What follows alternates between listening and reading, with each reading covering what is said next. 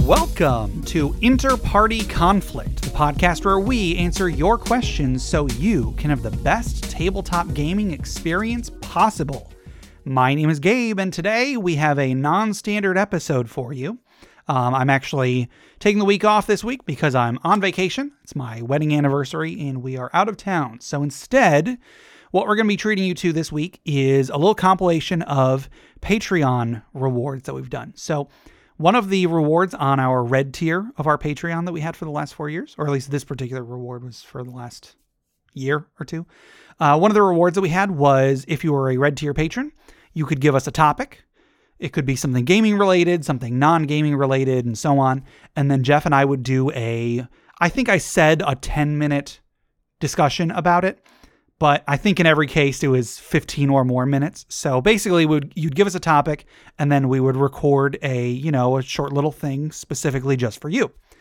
Um, we not everybody redeemed these. Uh, only four people have so far, and so what I did was I put together those four, and then uh, that's what you're going to be listening to today. So each one it's about a about a 15 minute or so presentation or or discussion or whatever uh, of varying topics. So I hope you like these.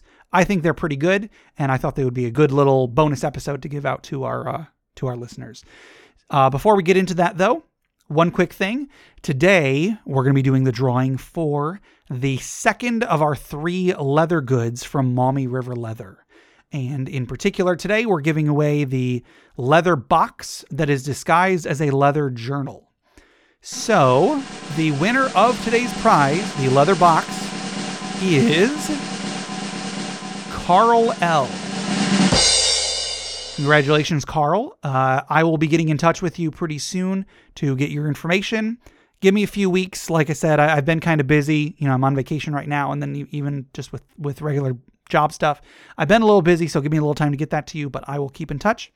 For everybody else, if you are still interested in winning the last of the three leather goods, we're going to be doing that drawing on Tuesday, November 9th. So if you're interested in winning the leather book cover, send us an email with a picture of a review that you have left us on Apple Podcasts, on Stitcher, on Podcast Addict, anywhere you can leave a review. Leave us a review, take a picture of it, and email it to us at interpartyconflict at gmail.com before the 9th of November. And we'll do that drawing that day good luck to everybody else who is currently on the list. Good luck to everybody who is going to enter between now and then. Uh, just a big thank you to everybody who has left us reviews. You guys are awesome. So, anyway, enough of all that. Once again, here are four personalized discussions from our red tier patrons. Enjoy.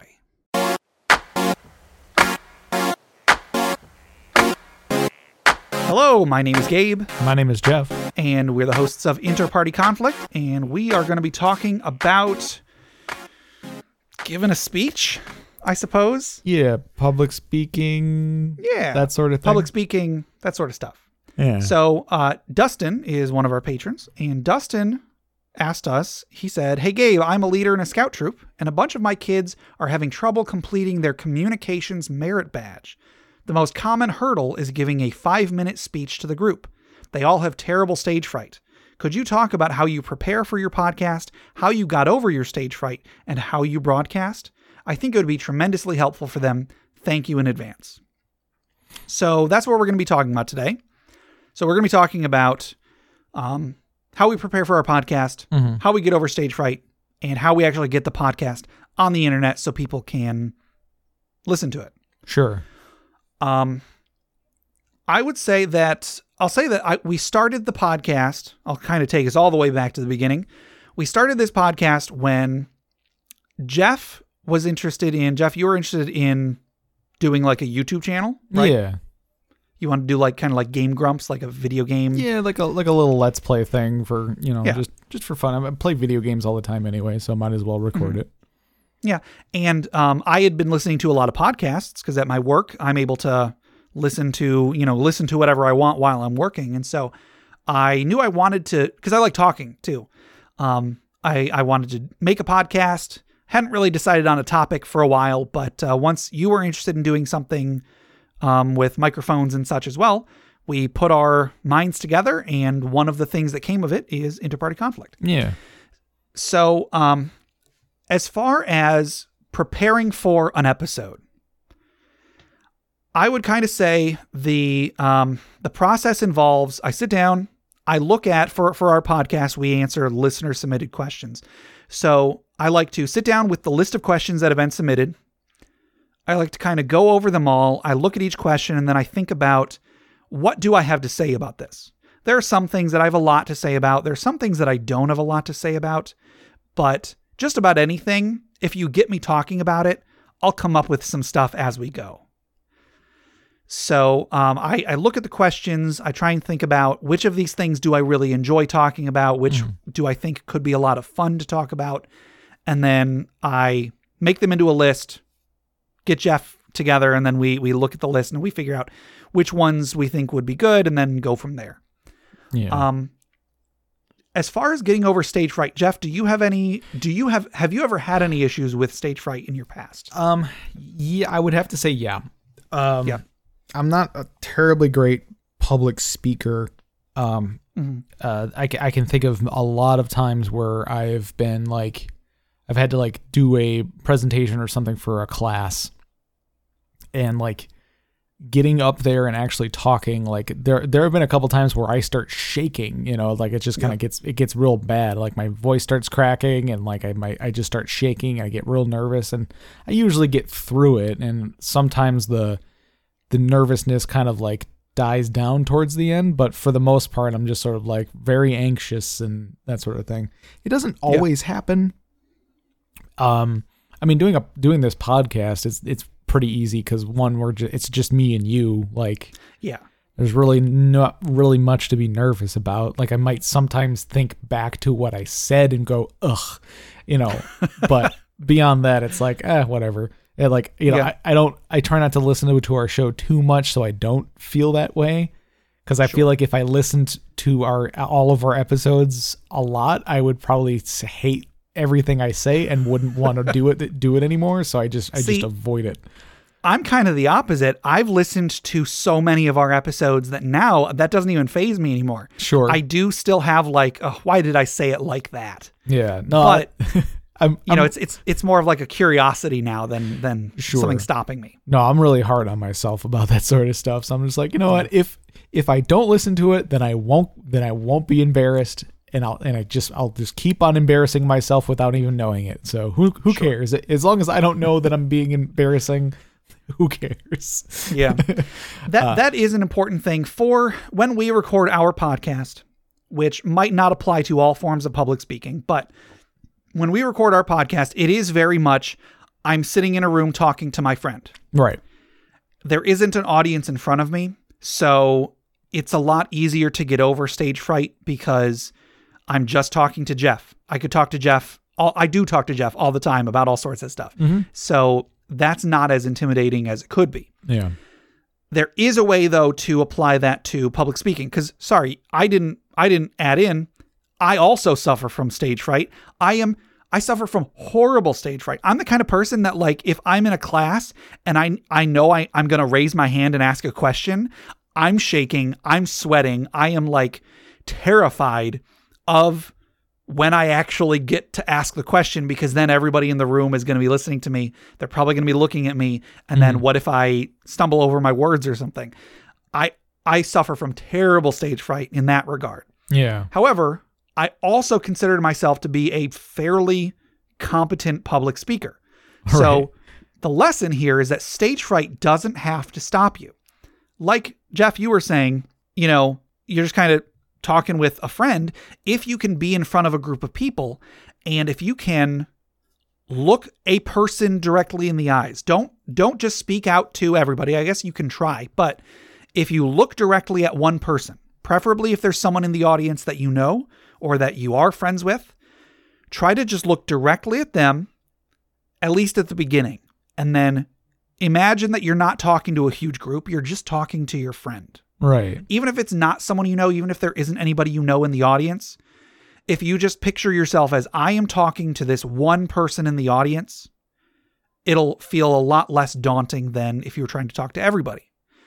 Um, also, try and focus on the microphone maybe not even don't even think about all the, the people that you're talking to in the audience. Just think, I am just here. I am talking to this thing that is like three inches in front of my face. That's what I'm doing.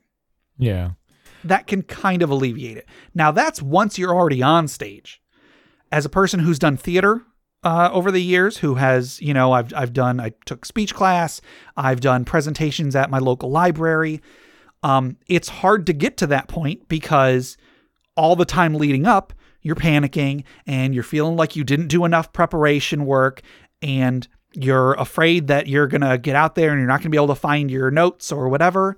So once you're on stage, that's kind of the easy part. The hard part is leading up to it in advance. Now, I've said on our podcast many times, and I'll say it about any kind of public speaking preparation is key. You want to make sure that you know the thing that you're talking about. If it's something, if whatever you're talking about is something that you know, that if it's something that you are passionate about, that you enjoy talking about, once you get going, mm-hmm. you'll be you're golden. Yeah. So the the trick is just to remind yourself, I just need to get out there and start. Once I start talking, it'll be fine and easy after that. It's like riding a bike. You just got to get going and then you'll just keep going. Yeah, I, I can definitely think of like the times where I have done maybe not in front of like as big a groups as me as I would in like a class or something, but like talking to a group of people, if it's something I am interested in or passionate about, like I don't have the problem, like I don't have Yeah. the you know the nervousness as at, at least not as much, because like if it's something I at least know enough about, I can talk about it at length and I'm excited about it and I'm, and I'm you know if people have questions, I want to help I want to answer those questions and that sort of thing. Yeah. But like in class, like one, I never did the preparation of actually learning about the thing that I was told to talk about. But like Yeah. part of that is because like they'd be like, "Oh, do a presentation on this specific topic." It's like I don't care about that topic. You're just force you just you just want me to do this presentation. like it might be a you know. I, you know, depending depending on what the class was, it might have been like you know you're doing it to do the presentation, or you're doing it to learn the thing. I like I understand that there's difference there, but Sure. like in most cases like i wasn't that interested in the topics. Therefore i you know my mind wasn't on the topic. It was more on the act of speaking in front of people. So i was nervous. Um but like you know if they're getting like their public speaking badge hopefully they can choose their own topic therefore if, Hopefully, if yeah. they if they can find something that they're passionate about you know like i can think of myself as a kid you know, in that situation, I'd be like, well, I could talk about any any of the video games I'm playing. I can talk at length at that. Like, and hopefully, hopefully nowadays that's more acceptable as a topic. Like, I, I feel like I feel like there's it should be at that point where now, like, if a kid wants to do like, well, no, this is you know, this is what me and my friends did on Minecraft over the summer. Like here, you know, here's Sure. here's this cool city we built and you know, here are all the different buildings. You can do a little PowerPoint presentation of all the little things that you did, you know, over the summer with your friends. It's like that's still public speaking. Yeah. Yeah. As long as you're able to, if you are able to pick your own topic, then yeah, just pick something that you enjoy doing. And then just instead of thinking of it like, I have to give a speech, think of it as, I'm going to tell my friends about this thing I enjoy. Yeah. It's, it's all about getting in the right mindset. If you can just think of it as a thing that you enjoy doing, then it'll be so much easier. Mm-hmm. If you don't get to pick your own topic, it might seem like it's hopeless, but it's not. The trick is to read up what you can about the topic you have to do your top your your speech on. Find something in there that you like, even if it's some little tiny thing. If you have mm-hmm. to do, if you have to do a speech on I don't know, the kings of England or something. Find one king that did one thing that is really cool Right. and then just keep that in your mind. You might still have to talk about other stuff, but if you keep in your mind, "Ooh, I'm about to get to the good part," that'll Sure. it'll it'll get you through the bad parts, Yeah. and then right on to the stuff that you enjoy talking about. Yeah, it's like it's like yeah, one of the king's brothers was like a weirdo and like did all this weird stuff. You can kind of bring you like if you think that's interesting, maybe read up on Sure. that guy and just kind of like pepper him into the con- to the to the talk every once in a while. Sure, sure. It's like me, you know, like and then when this king was doing this thing, meanwhile, you know, brother what's his face was over, you know, was in this country, you know, doing, you know, doing who knows what. Yeah. You know, just yeah, find find one little thing about the topic that you find funny or interesting, you know, and then kind of Yeah. work with that. Yeah. And not everybody, this next thing I'm going to say, not everybody is going to agree with me. I'm always kind of a nerd when it comes to uh, structuring things. But if I am going to give some sort of a speech, I personally make an outline. I start out with an introduction. And then I, I come up with some sort of a, a quick little attention getter. Maybe I tell a joke that has to do with the topic I'm going to talk about. Or when I was in speech class in high school, one of the things I did, I think I brought like a balloon and I just popped it in front of everybody just to get their attention so that everybody's, you know, they're not sure what to expect, but they're paying attention. And then after your introduction, give a summary of what you're going to talk about. And then in your outline, you can have, I'm going to talk about this category, this category, this category. If you're going to talk about Minecraft, talk about building as your first category, and then talk about survival as your second category. And then maybe your third category is the game that I played with my friends. And those are your three things. And then it's not that you've got this big, huge speech about Minecraft. For the next minute or two, just talk about building in Minecraft. Then the next minute or two, talk about survival in Minecraft. And then the game that you played with your friends for a minute or two. If you can give yourself an easy, small thing to talk about, it'll make the whole thing so much easier because it doesn't feel like a giant task. Mm-hmm. It's just a little thing that you know you can do. Right. Plus, then you're not like jumping around with the topic. You know, keeping Exactly. keeping things structured keeps you from kind of going like jumping around back and forth between different things. Exactly. I always hate when I'm listening to somebody and they jump around to different topics too much. And I know I do this sometimes Sure. myself. So I want to try, if I can, I want to try to rein it in a little bit. I want to make sure that I stay on topic, stay Right. on something simple. And then, you know, as long as it's, I keep a good structure, it's going to be much easier to do, much easier to listen to. Mm-hmm. And then, of course, at the beginning, you want to have an introduction. At the end, you want to have a summary. You want to say, I talked to you about building in Minecraft. I talked to you about survival in Minecraft. And I talked to you about the game I played with my friends. This is why I love Minecraft. So everybody go out and play Minecraft. Sure. And then boom, you've got a you've got a little speech. Perfect little speech right there. You know, um, do you have anything else to, to say, Jeff? No, not really, because you know I, I don't have a ton of experience with uh, with public speaking, but like you know, like you'll get through it. Like the nervousness never really fully goes away. Yeah. Like if you're if you're nervous about public speaking, you're probably going to be nervous about public speaking for a long, for a long time. But Yeah. You get you'll get better at it, and the nervousness kind of like you'll you know you you'll definitely get through it. Sure. And yeah, that's that's really the the important thing. Like it it might never be easy, but you'll always be able to get through it. Right, So yeah. just keep at it. Keep doing things that are exciting to you. And see, because I didn't do an outline for this, I just realized there was one more thing we were supposed to talk about, and that's how we broadcast. Oh, sure. Um, so Jeff and I, we each record. We have we each have a um, a condenser microphone, and when we record in person, I have a mixer here at my computer. Since we're recording remotely right now, Jeff's at his house. He has a microphone and a mixer himself. We record them. I use a program called Audacity. I put those files together. I listen through the whole thing, making sure it sounds good. I cut out parts that don't need to be there. I insert sound effects, I insert music, and then I have a finished file. Once I have the finished file, I upload it to soundcloud.com, which is the uh, the hosting website of that we've chosen. And from there, SoundCloud sends it off to iTunes and Google Play and all that, and then people listen to it. Yeah. Hopefully.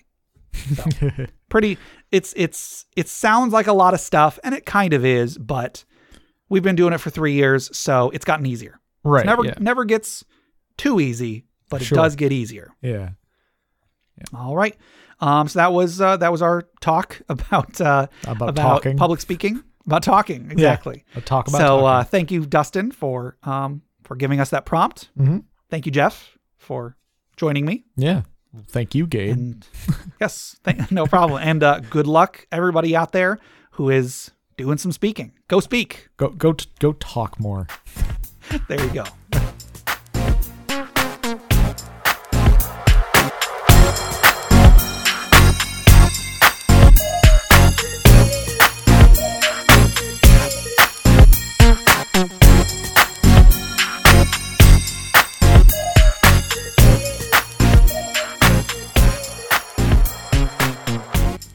Hey, everybody. Gabe and Jeff here. Hi. Uh, today, we're going to be giving a backstory to one of our patrons' characters, the patron in question being Taylor, aka Alistar the Minotaur on Reddit. Uh, Taylor has a character that he's been playing in our Roll20 game named Vladislav the Poker Ignolvik. Okay. I hope I'm pronouncing that last name right. Uh, and so I've played with him a few times. Jeff hasn't, so this might be a little bit one-sided, but I'm sure Jeff will have some uh, have some some input on this. Uh, so Vladislav is a human fighter rogue Uh-huh. in our Patreon game. Uh, I've sent Jeff his picture. He kind of looks like a, um, you know, sort of like he's got like a fancy. What am I even? I when, whenever I look at this picture, I think of sort of like a slightly goth uh, Beethoven kind of. I'm picturing what we do in the character. shadows. Okay, yeah, that works too. That works too. His character is not a vampire, Right. as far as I know. yeah. Uh, but playing with his character, Vla- um, Vladislav is a bit of a scoundrel. That being said, he is a kind-hearted scoundrel. Okay. He will uh, he'll steal if he thinks he can get away with it. But at the same time, like he doesn't steal from the party. He's actually very kind to the party. There was a point in the campaign where one of the other players, one of the other player characters, Miraz, who acts like a wizard but is not actually a wizard. He doesn't actually have magic powers. Um, Miraz was kind of like opening up and saying like, you know, revealing like I don't really have magic powers or something. Maybe I'm remembering that part wrong. But Vlad talked to him and was like, dude, you know, you st- whatever you do, you have you've got a ton of power. You've been able to do some great stuff. You know, just believe in yourself, I guess. Mm-hmm. Um, so anyway, Vladislav is uh, he grew up in this the bad part of town. I guess there's these two towns in our campaign that um, are on opposite sides of this river. One of them is kind of the rich part of town, the nicer town, and then the other part. Uh, these are Twin Fangs. Twin Fangs West is like the the nice town, and then Twin Fangs East is kind of like where all the poor and criminal people live. Mm-hmm. And Vladislav came from the uh, from the the criminal part of town. Right. So, So, he comes um, from Twin Fangs, and you're sh- you're sure he's not a vampire. I'm pretty sure he didn't.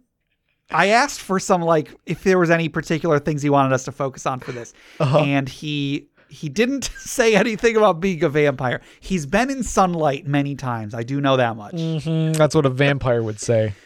Whenever so here's the thing. Whenever uh when, whenever Vlad talks, he has Taylor uses this like you know Eastern European kind of Russian kind of Transylvanian voice. I know it But- sounding like he's a vampire, Right. but I promise he isn't. Another little thing is that uh, his character um, has we, the the other players have met his mother, who is like your your typical again typical Eastern European mother who's always like nagging her son to do chores and to you know visit more often and you know To so on and so more. on to eat more Or, exactly or drink more blood, maybe. I don't know. well, no. uh, but then uh, Taylor Vlad kept using the term, uh, the, the name Baba Yaga to refer to her. sure. And, you know, maybe as a term of endearment, who knows? We'll, we'll get into that, I guess. Mm-hmm. Uh, and then I, I will say, so I, I did ask Taylor what uh, things he wanted to focus on. He said not really very much, but he did also provide a few additional bits of information for context that uh, haven't really come up in the game. And so I'll, I'll go ahead and read these to you. Okay. Yeah. Um, so I asked him if he wanted us to focus on anything. He said, not really. You kind of already know the bits of, bits of backstory I've already developed in the narrative. He's got a brother who he's jealous of for getting the Klingon. Now, I wasn't aware of this. In our campaign, there are the Drawn, which are basically the humans, like that's the, the human race. However, there is also a sub race of humans called that I don't really know if I, the sub race is these zombie hearts that come out of their ancestors, burrow out of the corpses of their ancestors, and then attach themselves to members of the Drawn. And when that happens, it's it's a a very prestigious thing. It is an honor to be bonded to a Klingon, as they are called. Yeah. Um, and when they when you have a Klingon bonded to you, it's like attached to your body somewhere. Um, and in addition to the cultural benefits, it makes you healthier, it makes you stronger. Uh, so the idea here is then that Vlad has a brother that was bonded to a Klingon, and Vlad is Oh. very jealous of it. Okay, it's very Um, in jealous because addition- two hearts, which means more blood, which means you have more tasty, delicious blood to drink. Additionally, his mother is named Baba Yaga and makes delicious borscht balls. These borscht balls have come up in the story a, a couple times. Borscht balls.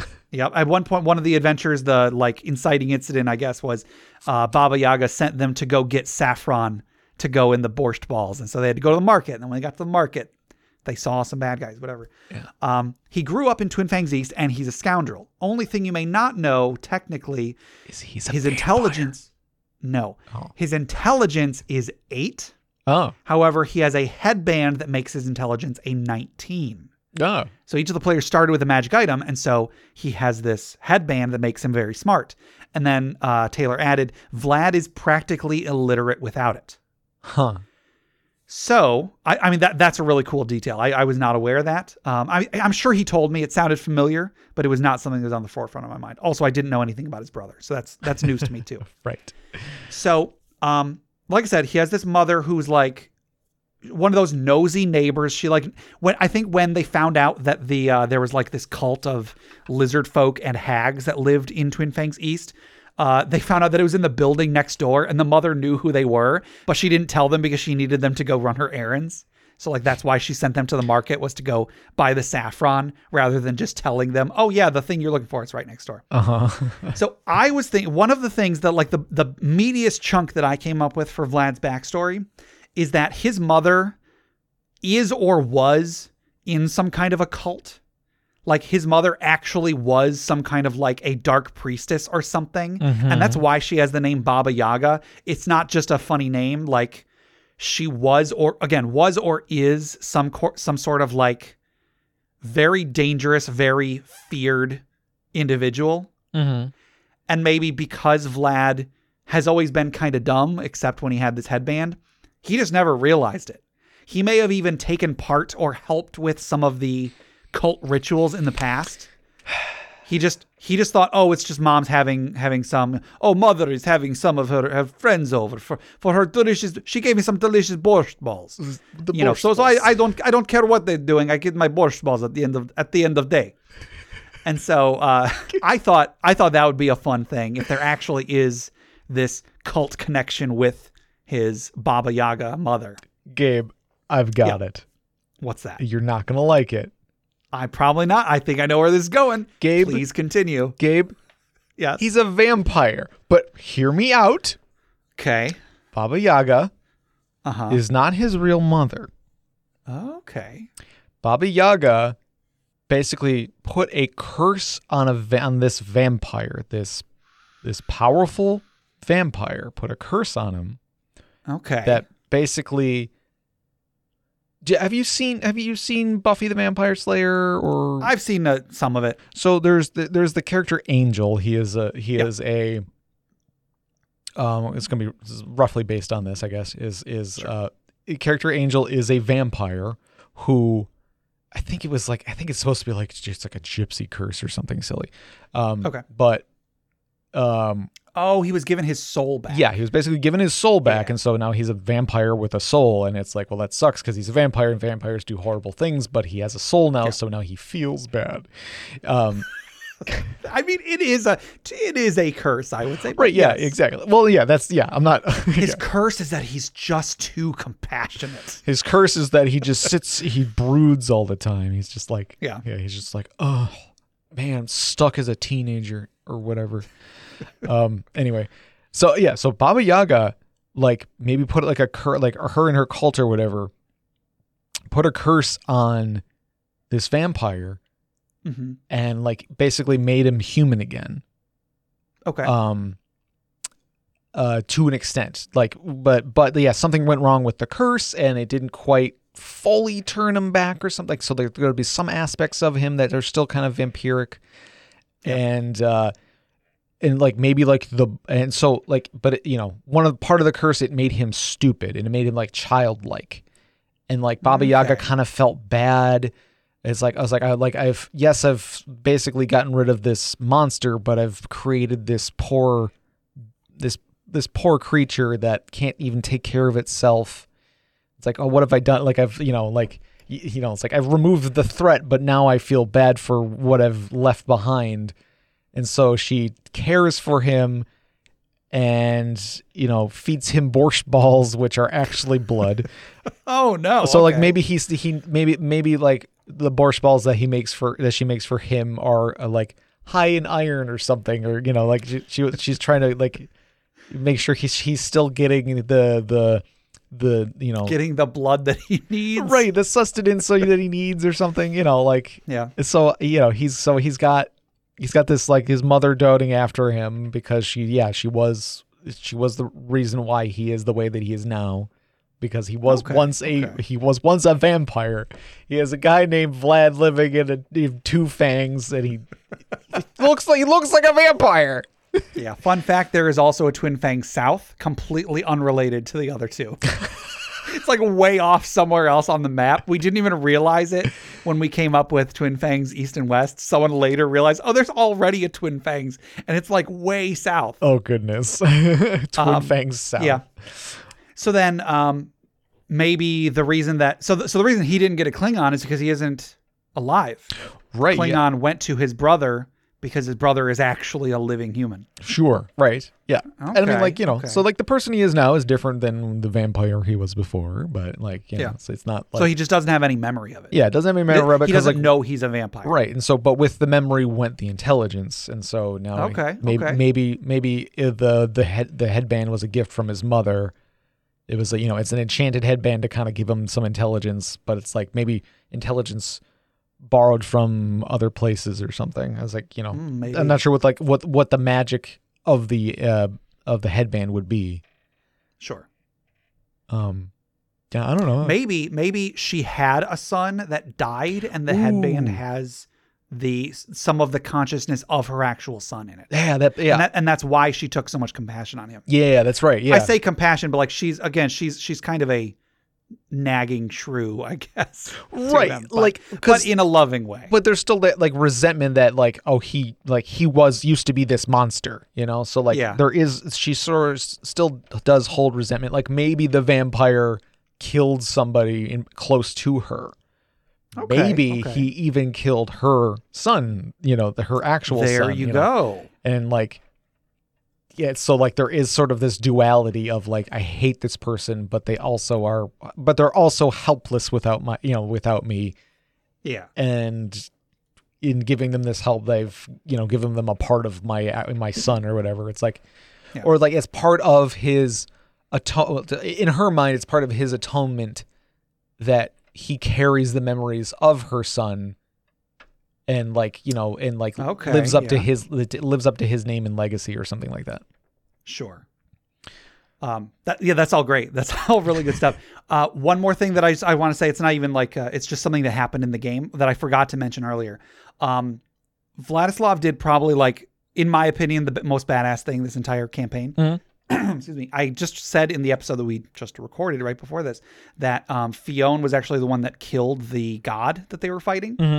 Um, before that, though, Vladislav was right up there, you know, front and center, fighting fighting the this avatar of this god for a while, and it was, you know, this thing hit like a truck, hit a bunch of times per round like a truck, uh, many trucks, I guess, and uh, there was a point when it finally the boss finally like started to get low on health, and so I, I narrated that like it uh, I think like Vlad like stabbed him or whatever, and like for a moment, for like the first time in the battle, this like giant million armed orc thing, for the briefest of moments, looks scared, and Vladislav like I'm picturing Vladislav, his rapier still in the god's stomach, just looks the god straight in the eyes, and he said he said something along the lines of like, "You are a pitiful god," or something, and just like staring a god in the eyes and saying that as you are in the process of killing them Right. or, or in the process of besting them. Sure. So badass Yeah. in my opinion. So, very cool. So yeah that's uh I, I think that's pretty good. I think we come up with came up with some good stuff. Yes. Yes. So taylor uh let us know what you think. Hopefully it was good. All right. All right. Uh thank you for being a patron. You Yeah. rock. Yeah. Take it easy. Bye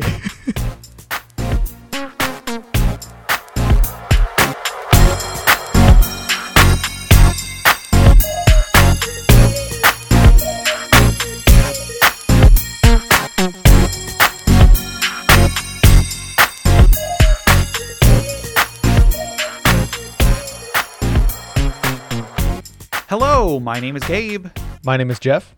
and today we are going to be discussing some non-standard D&D games from uh, from our patron Dave. So his his question was, "What are your thoughts on quote unquote special games?" And then he gave a few examples. Do you like them? Do you want to play them one day? Would you ever run them your, for your Would you ever run them for your friends? So uh, the examples he gave were Secret Stats, Average Adventurers, Goonie Gang, Coming Out of Retirement, Oops All Monsters, and Differently Abled Adventurers. Hmm. So, first one, Secret Stats. With this, everyone has a pre generated character, but nobody knows what their stats are. They start off just with a blank character sheet, and then as they try to do things, the dungeon master, when they, when they make a roll, the dungeon master tells them, You're pretty good at this. You have a plus five. And then they write that into their sheet. And then they experiment with more things and they find out what they're good at and what they're bad at. Huh. What are your thoughts, Jeff? I mean, that's kind of interesting. I feel like you could like theme this, uh, f- like flavor wise, this could be like an adventure where it's uh people from the real world get transformed into the game or something. You know, get it sucked Sure. into the game and like, oh, what are my stats? You know, like sure, sure. because you know, like people, we, like you know, we're we're nerds. We've always thought like, oh, what Jeff, what, excuse me. what like you know what would my character sheet look like? My like my real physical self what Yeah. would my character sheet look like? And i don't you know i don't think my strength is high but you know my intelligence might be okay and my you know my wisdom might be pretty okay and i don't know. Um it's you know who, who's to say? Uh Sure. That's actually a pretty good way of doing that, I would say. it- right yeah. So like that'd be that'd be like a fun yeah that'd be a fun thing. Um i guess uh, i guess just like in general as far as like special things i don't know if we want to talk about that off the top um about these like special type adventures like Sure. uh well, I guess I guess we can kind of go into it with each one where it's like, would this be better as like, would this be good as like a one-off, or would this be more something that could go a little bit further? Yeah, that's a good question. For this, I would say the the the hook of this is really only going to be significant the first time you play, Right. because then you know your stats, and then it's just a regular game of D and D. Yeah. So I mean, like, yeah, for something like this, be, be a neat little one-off, or you know, maybe maybe uh, like maybe a couple sessions or something like that. But Sure. you know, de- depending on like how you flavored it and what like what you know how everything's going. Yeah. Personally, I don't really like the idea of this just because it's a lot of work. You know, you got to make all the characters ahead of like presumably one person has to make all the characters ahead of time. Maybe if if you're doing it that everybody is playing as themselves, maybe have each person make a different person's character. Um, you know, so you can like I could make Jeff's, Jeff could make Jay's, Jay could make Steve, Steve could make mine. Um, but again, it's just it's it's so much extra work because then every time you make a check, instead of just knowing what your stats are, every skill check becomes like a one or two minute discussion to figure out what your stats are. Right. Right. And so I don't know. It could definitely work. Like what you said, that actually sounds pretty fun. But just in general, I feel like it's going to be a lot of work for the dungeon master for a very limited amount of payoff. Gotcha. Yeah, I think you're right. Yeah. Um, what were the other ones? Uh, the next idea is average adventurers, and that is everyone has a stat of 10 in everything. So everyone before racial adjustments. So, uh, you know, if you're a human, all your stats are 10. If you're a, uh, or I guess maybe 11, if, if you're playing the standard fifth edition human, Sure. Um, like an elf, they have a 12 uh, dexterity and so on and so on. uh, again, I think I think if you could also do like a like because like it's like the average human is a ten or whatever, and it's like well, it's like okay, you're it's kind of like the the the person being sucked into the game thing again. You can maybe do that. I guess it's I don't know having a ten and everything is or like having just all average stats. I it, it feels kind of boring, but at the same Yeah. time, I don't know if it would be that much different.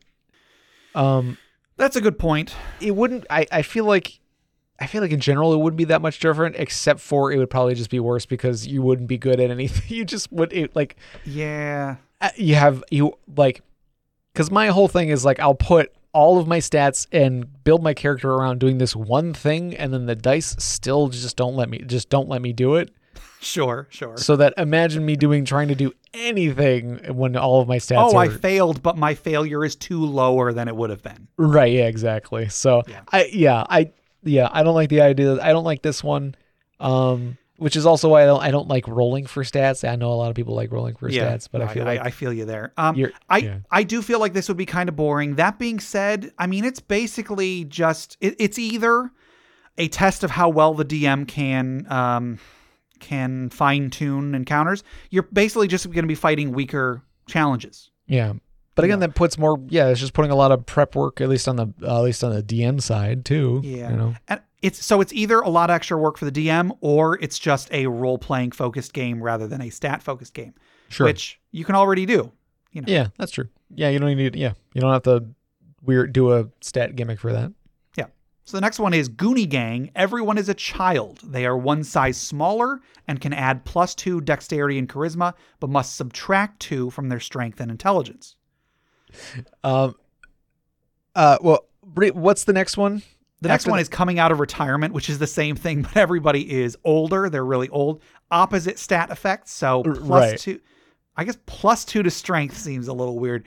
Uh, plus two to some, maybe some stats, and then minus two to some other stats. Uh, Right. no size downgrade, possibly nerf their vision or passive perception. Sure.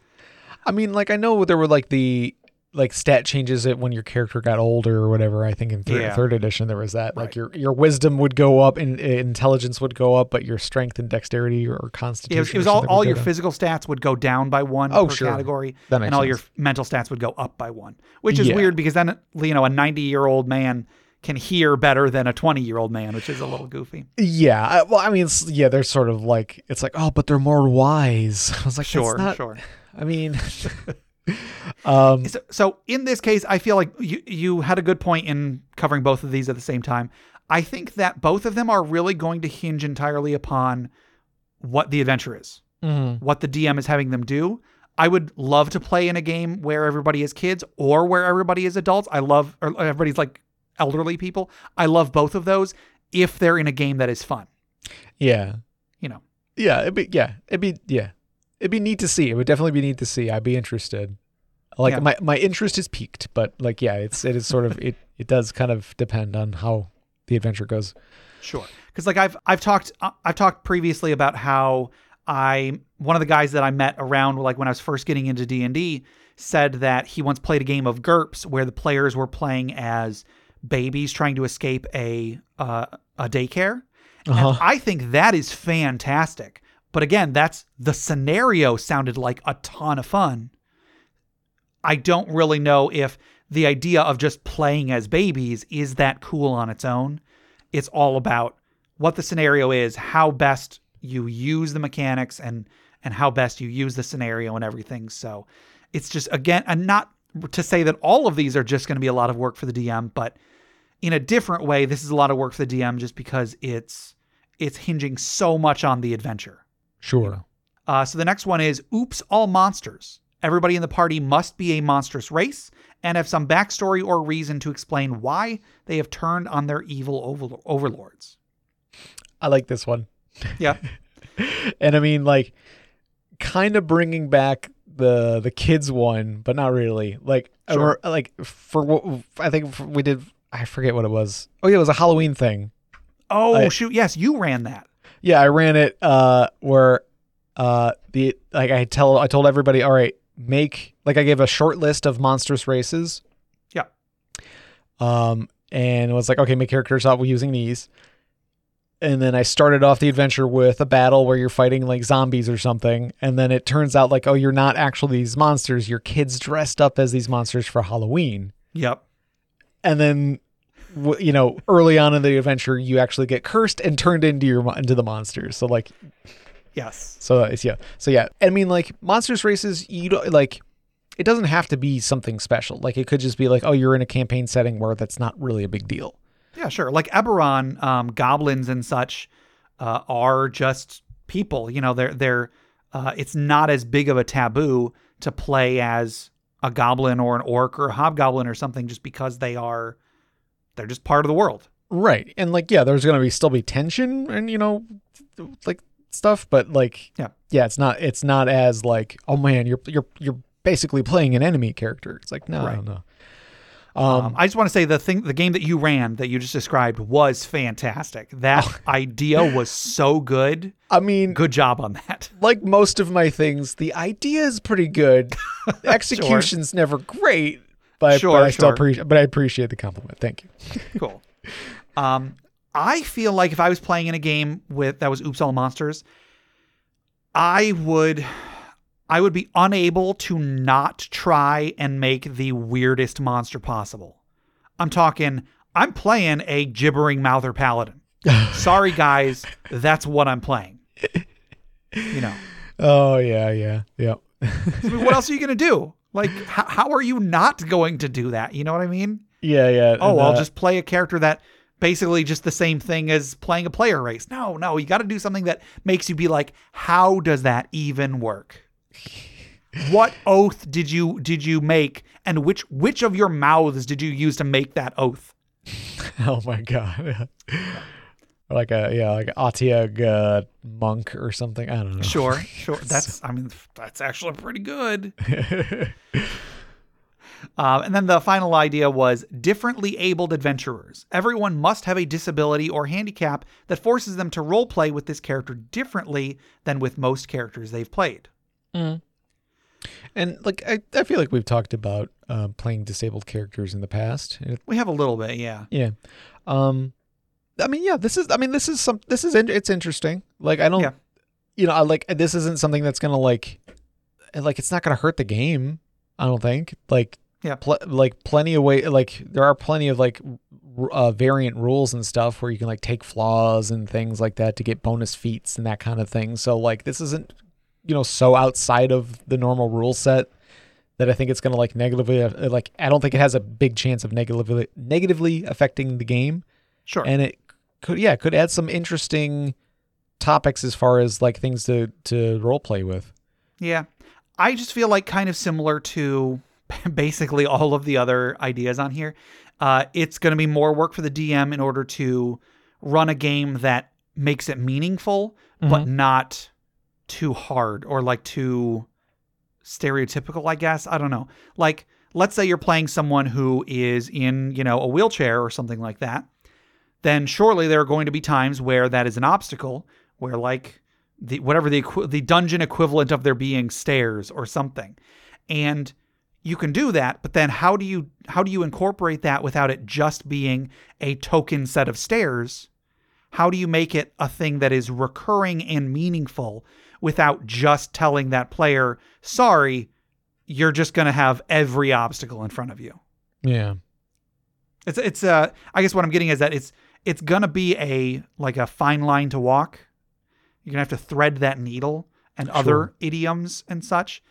um, it's just it's gonna it's gonna be hard. It's gonna be more work for the DM, and so it's uh, um I I don't think I would do it unless the players were all like really interested in that, and even in that case, I don't think I would be the right DM to do it Sure. because I don't know how well I would be able to do it. Right. Yeah. I mean, but if it's like the if it's the DM's idea and the part the players are into it, I you know Sure. at the very at the very least it'd be good. Like these, any of these would be good for like a one off at least. Yeah. Um, if you would say any of these are better for a long-term campaign, which one would you say is best for that? Maybe the monster one. Okay. Um. Yeah, I I feel like the monster one, just because again, it's like I think it's close because like monsters races isn't like, again, that's a that's one that's not like too far outside the rules. It's just Yeah. you know, may, may you know, you're maybe not, you're just not spending as much time in the normal cities or something like that. Oh no, Sure. Like you, you could still, you could still do a do a good uh, campaign, and it might be it might be kind of interesting where like one of the adventures is the group kind of has to sneak their way in way into a humanoid into a normal human city or something. Sure. Um, you know, I could I could see a lot with that, but I, I think I'm I'm biased because I like I like monstrous races and things like that. Sure, sure. And if uh, if say half of the party could theoretically pass as human and the other half couldn't, Mm-hmm. that could lead to like an interesting heist where one half of the party has this this objective, the other half half of the party has to stay in the shadows and, you know, do something else to aid with whatever the mission is that doesn't get them, you know, face to face with regular people. Sure, yeah, yeah, like yeah, because it, because like monsters vary so much. Like everybody's got Sure. a part to play. I think yeah, I, th- I think I agree that uh, the monsters one is probably the one that is best suited for a long term campaign. I think secret stats really only works for a one shot. After that, it's just a regular game. Yeah, Uh, average adventurers, I just feel like would be slightly less fun than a regular game. yeah, And then Goonie Gang and Coming Out of Retirement um, would be best for a one shot that is like really hyper focused on that thing. Differently abled adventurers, I guess, could be, depending on how it's dealt with, could be a long term campaign. But again, like I don't know exactly how to how to keep up how to keep that going for a whole campaign in a way that's meaningful. You know what I sure. mean? Yeah. So, so yeah, I think uh, I think that'll do it for for this. Unless you had any other any other ideas you wanted to bring up, Jeff. No, I think about that about covers it. Cool. I think it was really interesting to cover these. I've never really put much thought into most of them. So thank you very much, uh, David, for submitting that. And uh, thanks for being a patron. Have Yeah. a good day. Thanks.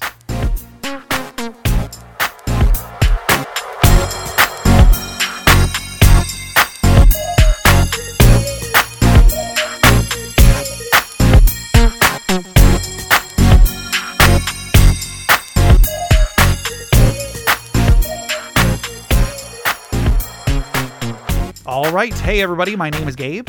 My name is Jeff. and we are going to be talking about Pathfinder 2nd Edition and what we think it does better or worse than D&D 5th Edition. This was submitted by Joshua P, one of our patrons. Thank you very much, Joshua. So, Jeff, what would you say just some ideas off the top of your head? Like what's your favorite thing about Pathfinder 2nd Edition? Um, let's see. I yeah, there's a lot I like about it. Uh, I don't know what my favorite would be, but like the one of the main things that does stick out, uh, the difference is like the action economy. Yeah. Um, or it's just like the way that actions work. Yes. because you know in the different versions of of D and D, there have been like they've it changed around a little bit. Um, where it's like you might have like a move action or uh, and an attack action, and then you get like a free action or in a, in a, in a reaction. I think I think that's fifth edition. so, yeah, uh, pretty much. And then like third edition, there was like the standard action, full round action, things like that. Pathfinder second edition, you have three actions and different things take different amount of actions. So like, you know, moving is one action. So you can Yep. move three times.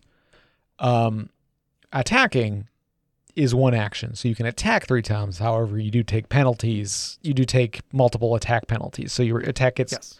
L- less likely to hit with each attack you do in one turn. So at first level, if you really want to, you can attack three times. Right. You're not going to hit for at least two of those, Yeah, but yeah, you can do it. yeah. Like you know, but you might you can you can still pray for a twenty. You know, it, Yeah. it- you know, it, or if it's a easy enough target, you might get through. Sure. Um, but yeah, use yeah, you have that option. Um, so like you like it's with the three. I think with the three. Uh, with the three actions, like you do end up with a lot more options. There's a and like there's a lot more stuff you can do with them because they kind of because they did it this way. Um, there's a lot of way like you can mix and match different things you can do. Spells, uh, spells typically cost two actions, um, so you can cast a spell and attack in the same action. yeah. Um, I think, And then some spells might even have an additional effect if you spend three actions. right, yes, yeah, there are some where it's like, uh, there's like a healing spell, and it's really cool where it's one you use you can use it for one action, and it is like a it's a touch healing spell. Mhm. Um, and I think you I think you like roll for the, uh, you roll for the healing, or you can spend two actions and it's ranged, and I think it does like a flat heal, like you don't have to roll for it, you just do the a maximum amount or something. Yeah. Or maybe I'm thinking of the third, or if you use three, it's a area heal. It heals everybody within that area, um, which I think also is against any enemies too. So you got to be careful. But Oh, sure, sure. that also has the added benefit that because it's positive, but because it's positive energy, it'll deal damage to undead. Yeah. And and uh, uh, Steve uh, has used that several times to and saved great our- effect. yeah, to great effect. Has saved our butts a couple times. Yeah. Uh, so yeah, like that, like there are yeah, there are some spells that get more powerful or do different things depending on the number of actions you spend on them.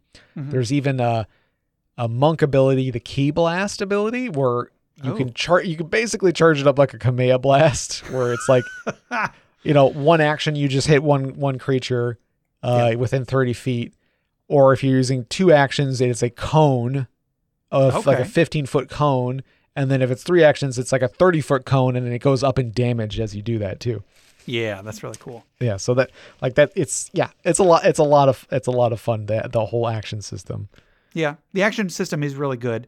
Um, really, there's just so many options for everything. Yeah Actions, there's like, cl- you know, all the classes have different, like, you get feats all the time, and there's so many different options for what feats you can take. I remember when 5th edition came out, there were like, I don't know, there's like 20 feats or something, and that was it. yeah and those are and that's a variant rule too like That's true. That's true. Granted, Yeah. they were very powerful, yeah they were but cool there were only so many of them. yeah you know, there's a lot more of them now and such, and I'm sure in in uh, a couple of years there will be way more Pathfinder feats too. Um, but there's just so many options. You can granularly make the character you want to make so well. There's just so much that you can do in Pathfinder, which is awesome.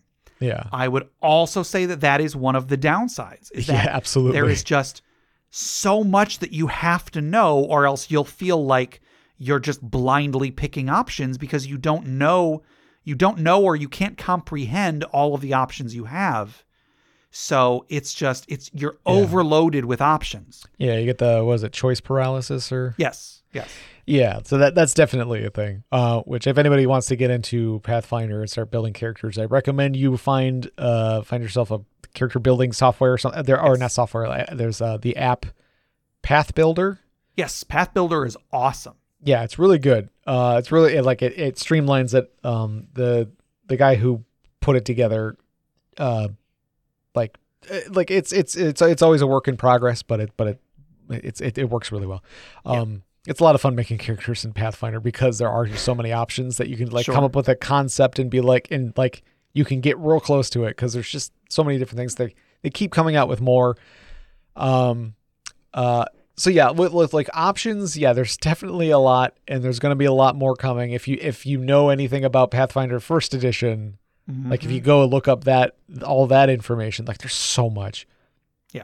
Um, uh, as far as like rules, um, I really like the rules. They're a lot more. Uh, like there's a lot more to them. There's a lot more to to uh, to memorize. Um, but I, f- I feel like it's it's very solid. Um, or it's fairly solid. Sure. Like I, I remember uh, like watching a video explaining the stealth rules, and it's like it's so in depth, but but very cool.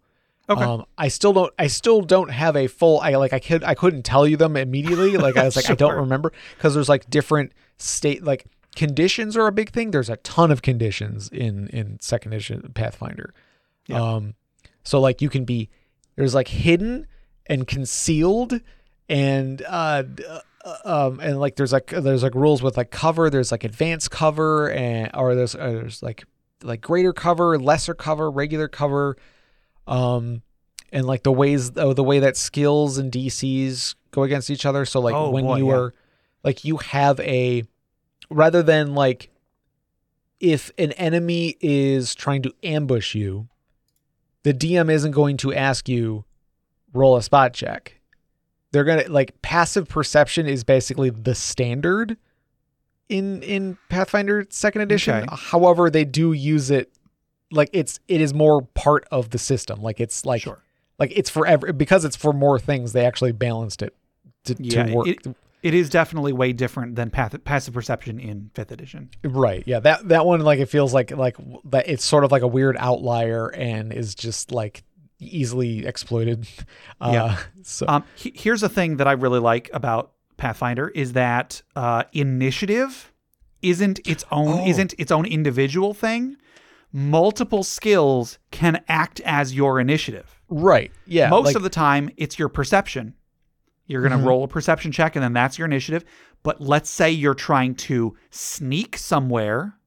Your stealth roll is your initiative. Right. If you're trying to bluff someone, and then that gets in, that turns into a fight, your bluff roll is your initiative. Right. Yeah. And that's so cool. Yeah. Like yeah, like the yeah, the context dictates what you know what skill you're using for your initiative. That's really yeah, Yeah. it's a lot of fun. Um yeah, cuz like yeah, like those few examples I think are like like those are the ones that can kind of happen organically and then I think there are like certain feats that also give you uh, different options. Okay. There's I know there's one that gives you your performance skill check Oh, okay. um as as initiative. So it's like it it's the gladiator archetype or oh, something. Oh, sure, sure, yeah. Um where yeah, so you can use you can use your performance uh, skill to uh, to as your initiative. So like you can uh, couple that with bard or something and that'd be really cool.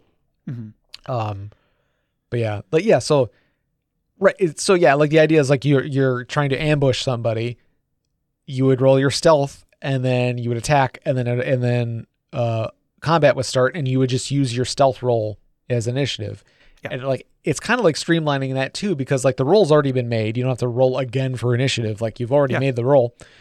Um but yeah, so like you have your there are, you know, you have your uh your modifier for your skill, but then you also have the DC, which is basically the 10 plus your modifier thing Sure. where like if you are if a monster is trying to sneak up on you the DM's just going to the DM is going to roll the stealth check against your uh perception DC so that they can Okay. secret so they can do that in secret so that uh, that you don't know what's happening if you don't need to you know you like if you didn't sure. if you didn't notice the monster sneaking up on you you didn't notice you're not you know they're not saying hey roll a spot check and then you roll low and you go oh I guess I don't see anything but now I'm scared um Mhm. but they do that with basically everything in in in Pathfinder second edition like it's all you know like you might roll something against somebody's uh like save DC or something like that I feel I it, it really all depends on what you're doing because like some spells have you do really uh very specific things Yeah. um and then criticals are different Oh, that's correct. um I do really like how they do criticals. yeah it's it, yeah it's it's neat because like you still have your ones and your 20s that's still Uh-huh. a thing i do re- I, I do remember thinking that that was no longer a thing and then it was only this the secondary rule which is if you are 10 above the ac or dc that you're aiming for Mhm. that's a critical if you're Sure. 10 below that is a critical failure Yeah. um the critical success versus critical failure so like there will be certain abilities and spells and stuff that depending on how good your success is it does different things so like if you if you um like so if you're casting a spell and you hit their uh, you hit their AC you do normal damage. If you hit if you you know critical uh, critically hit you do double damage like a normal crit uh, like a normal you know uh, crit. But there are some spells where say like they have to roll a save but they roll a critical failure on their save they might get like a whole bunch of extra like conditions or something like it might be it might be something that like does fire damage but if they critically fail they get a persistent fire damage that they're taking damage over time now Yeah. or bleed effect or something or they might become frightened for a round or for a round or so Sure. um and then there there might be a feat that they took that makes it so that against a very specific situation, a success is counted as a critical success, or Right. a critical failure is counted as a regular failure, or Right. vice versa. A failure is a critical failure. Yeah. So on. Yeah, so yeah, like there's like skill feats mm-hmm. for the for those kind of things where it's like if you're trying to be really good at this one skill, like you can take a feat that makes it so like you're never gonna critically fail. Yeah. Like you might fail, but at the very like I think for like one of the medicine ones, if you critically fail, you end up do, dealing damage to the to the person you're Oh, trying to heal. that's true. Yeah. So like there is I think there is a there is a medical feat or something that uh basically makes it so you can't critically fail. So at the very least you're not going to kill the person. You just Sure, might not heal them, you know. Um, one thing that I think is a good and bad thing, and it's it's bad just because again, it's just adding more stuff that you have to know, Mm-hmm. is that so much of the rules are categorized by like various tags. Yeah. And that makes it really easy to search for a specific thing because, like, oh, you might wonder what abilities does this feat affect, or what abilities does this magic item affect, or uh, what spells are affected by this thing, and so on. And it's always very specifically referencing these specific tags. So this feat modifies any ability that has the healing tag or whatever, and so on and so on. And that's cool. That does make it a lot more, a lot easier to search for something. However, I feel it makes the game, uh, it's just making it more complicated. There's more stuff you have to know. Yeah. And also to an extent, I feel like it is increasing your rely your reliance on having an online database of the stuff that you can easily search through. sure. Yeah. Theoretically, you could make use of that just by having the book and knowing the stuff offhand, but I think it's really geared for a computer and that's good and bad. It would be cooler if the game was just a little bit simpler to not have to have all that stuff. But at the same time, while the options are there, we do have computers. It is really cool that you can easily find these things out. Right. Yeah. Yeah. Like, so fifth edition is i- fifth edition D and D is a game that you could just kind of like, you could just sit down and play it. Like, Yeah. it like once you've got a good understanding of the rules, you can throw it. You can you, you can just sit down and play. Um, you know, it's you know, it's, people can like make their characters ahead of time, but beyond that. Like you don't really need too much. You don't really need to look up too much. You know, just make Once sure in a that the- while, you'll have to look up something. you know. yeah, like a spell or something, but like, you know, hopefully the care, you know, the players who are casting that spell have that information on hand. They they printed it out maybe or they just wrote down enough of it that they understand it. Um but yeah, like so yeah, you might need to check something every once in a while, but it, they're, they're they're they're you know, once you understand them, they're fairly basic. Mhm. Something like Pathfinder second edition, yeah, you really are going to need a you're going to need a database of some kind Yeah. like you got to have archives of Nethys open on your second monitor while you're playing. Yeah, which like I'm okay with, you Yeah. know, but yeah, like I I feel like I feel like it's geared more towards modern, uh, like yeah, like you know, mo- like modern methods of playing tabletop games, which is with like virtual tabletops and stuff like that. Like Sure. it's it, it it is a much more, uh, you know, yeah, technology dependent, uh, tabletop game. Sure. So that that's definitely a downside, but Yep. but it brings with It's- it it's a lot also of strengths. Yeah. Um, and then one thing that I would say is more of a downside than an upside uh, is in Pathfinder the numbers are just all so much bigger. Yeah, there's a in lot D and of D number- fifth edition, like you're not gonna have you know if if you have like a 20 AC, it's always gonna be a 20 AC. If you're fighting something that has a 20 AC, it's pro- you're probably a pretty high level when you do so. In Right. Pathfinder, you're getting a 20, 20 AC at low levels and it's only going up.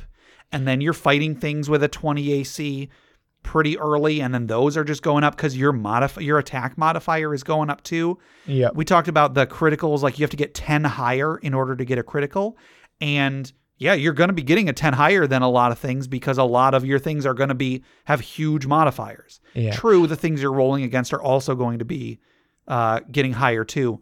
But just in general, the numbers are just so much bigger in, in Pathfinder than they are in fifth edition. And that can be good and bad. It, if it is good because it feels good, it feels like you're improving all the time because you're constantly getting increased modifiers, but you know, you just inflate the numbers and inflate the numbers. So Yeah. Like it's not as like it's there's not as many uh, equations involved as like 3.5 where Sure. like you it was like trying to calculate what all of your bonuses and stuff were like you were yeah, so many different modifiers. Um, so it's not quite quite as confusing, but yeah, like the numbers do get big, and like because like everything's going up by level, and then there's like different tiers of uh like skill proficiency, so you're adding that as well.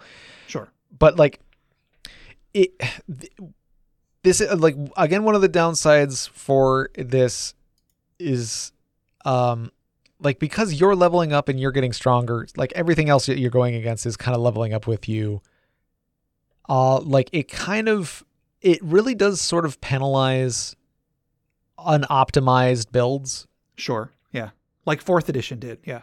yeah so like because you have all these options like you you have more ways of making an o- an optimized build but but it but it's something that suits your you know what you what you you you have in mind like you might have a really cool idea that in another system you know you might not have that many good options for. Like it's like yes, you could play the blind swordsman or whatever, but you know you're gonna take up you're, you're not gonna you're not gonna do as well as somebody who's making a more optimal build or something. Sure. Uh, whereas like in you know Pathfinder Second Edition, you got all these options. Like there's there's going to be something that gives you what you want and still and is still optimal. However, if you still want to try and do something a little bit more unique, like if you're not if you're if you don't put all your stat like all the possible boosts to your stat into your primary like attacking stat, Mhm. you're just it, it's not going to be a good time. Like it's like it is it is the the the scaling is so tight Yeah. that like if you are if you are behind by one, you're gonna feel it. Sure. Um, yeah, that that is also the problem that fourth edition had. yeah. So like yeah, it is it is really it is like it is very important in in Pathfinder Second Edition to make sure that like okay, I am I am optimizing my stats. I am you know as soon as it is like available to my level, I am getting this magical item that boosts that stat. You know like so that that, that you know that is definitely like kind of a downside, but um but yeah, I don't know. Like, but it's still it's still fun though because you have that like that f- sense of progression and and Sure. you know achieving things. Definitely not a reason not to play it. Just Right. something to be aware of when you go in. Yeah, yeah, some yeah. So you yeah you don't want to be disappointed to find out like later. I was like, oh, this is not like oh yeah, this is not working out, and that's something that can be solved by the the DM being like, oh, you just s- swap a swap a number around if you really want to because it's not there's no rolling for stats in this. That is very specific on how you Sure, get your stats. Sure.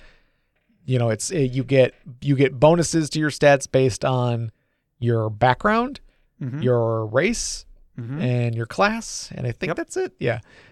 And so like and like you you pick which stats though, or like sometimes it'll it'll give you options, or it'll say specifically what you're getting, or it might give you an option between a couple of them or something. So Yeah. like you know it's it's not hard to build an optimal build, but just be aware that if you're not optimizing your stats, you know correctly, you might you might have a less of a good time. Sure. All right. Um, well, did you have any other uh, thoughts on Pathfinder you wanted to get out? I mean, I could just talk about Pathfinder for a while. I know you could. I know you. Yeah, it's but, really uh, good. So yeah. go play it. It's good. Yeah, it's definitely worth a look. If it seems like a lot of a lot too much, then yeah, maybe I don't know. Yeah. I, I don't know. Like it's it's a lot. There's a lot to it, um, but there's a lot of resources out there for it. So Sure. Yeah. If you put in the time, you will have a great a great experience. Yeah. Cool. All right. Well, I think that'll do it for today. So thank you very much, Joshua, for being a patron, and uh, have a great day. thanks, Josh.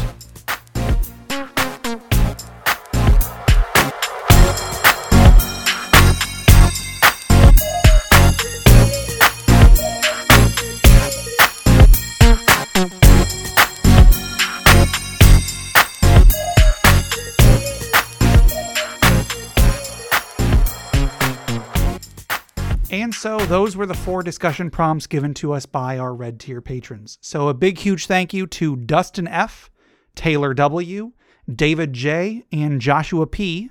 Thank you so much for submitting those to us. You guys are awesome. And if there's anybody out there who was a red tier patron when this was being offered and is no longer a red tier patron, we will still honor those if you want us to do one of these. If you do, you have to reach out to us, let us know. If you listened to those and you thought that sounded really cool and you had a cool idea for us to do a discussion, uh, just get in touch with me. Let me know what your topic is. We'll figure something out. Maybe it'll go in a future episode between now and when the podcast ends. Maybe it'll be, you know, it can be just for you. Whatever you want, just get in touch with me and we'll figure it out. So, just a big, I know I said it several times throughout this, but just a big, huge thank you to everybody who has supported us, who is continuing to support us, everybody who's been listening. All of you rock. If you're listening to this right now, I'm talking about you, you're awesome. So, thank you so much. I hope you guys enjoyed this, and we'll have a regular episode for you next week. And I can tell you right now, it's going to be a good one. So, have a great week. Talk to you later.